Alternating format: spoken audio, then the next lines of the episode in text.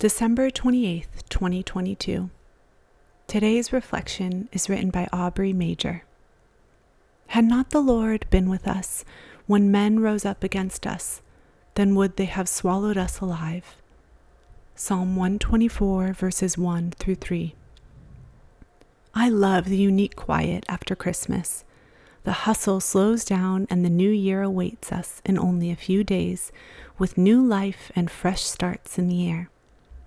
A year ago today, I felt this joy more deeply than I ever have. My adult brothers and I were back together in our childhood home, with my oldest brother newly engaged. I spent time with my grandmother, whom I had struggled being apart from during college. I eagerly looked to the new year when I'd start my senior year and live in my first apartment. Right after New Year's Eve, this joy rapidly shifted with the sudden loss of my grandmother and other rising health concerns in my family. For weeks, it was one piece of bad news after another, and I only felt the fragility of the lives around me. It was all unexpectedly soon after just celebrating Jesus' new life at Christmas. In today's gospel, I imagine the stress of Joseph and Mary frantically leaving the danger of Herod.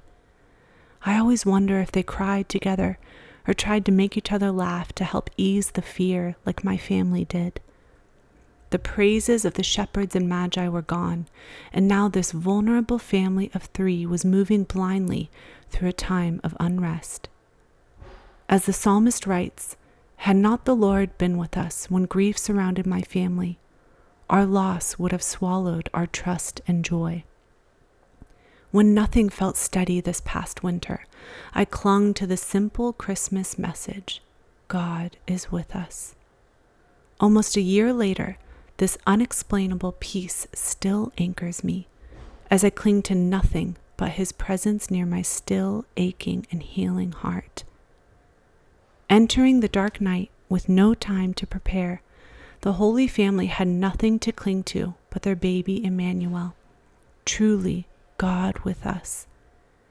We rarely feel prepared for the suffering we face, but He is always prepared to journey by our side present and steady as our Prince of Peace. How is your peace, sister?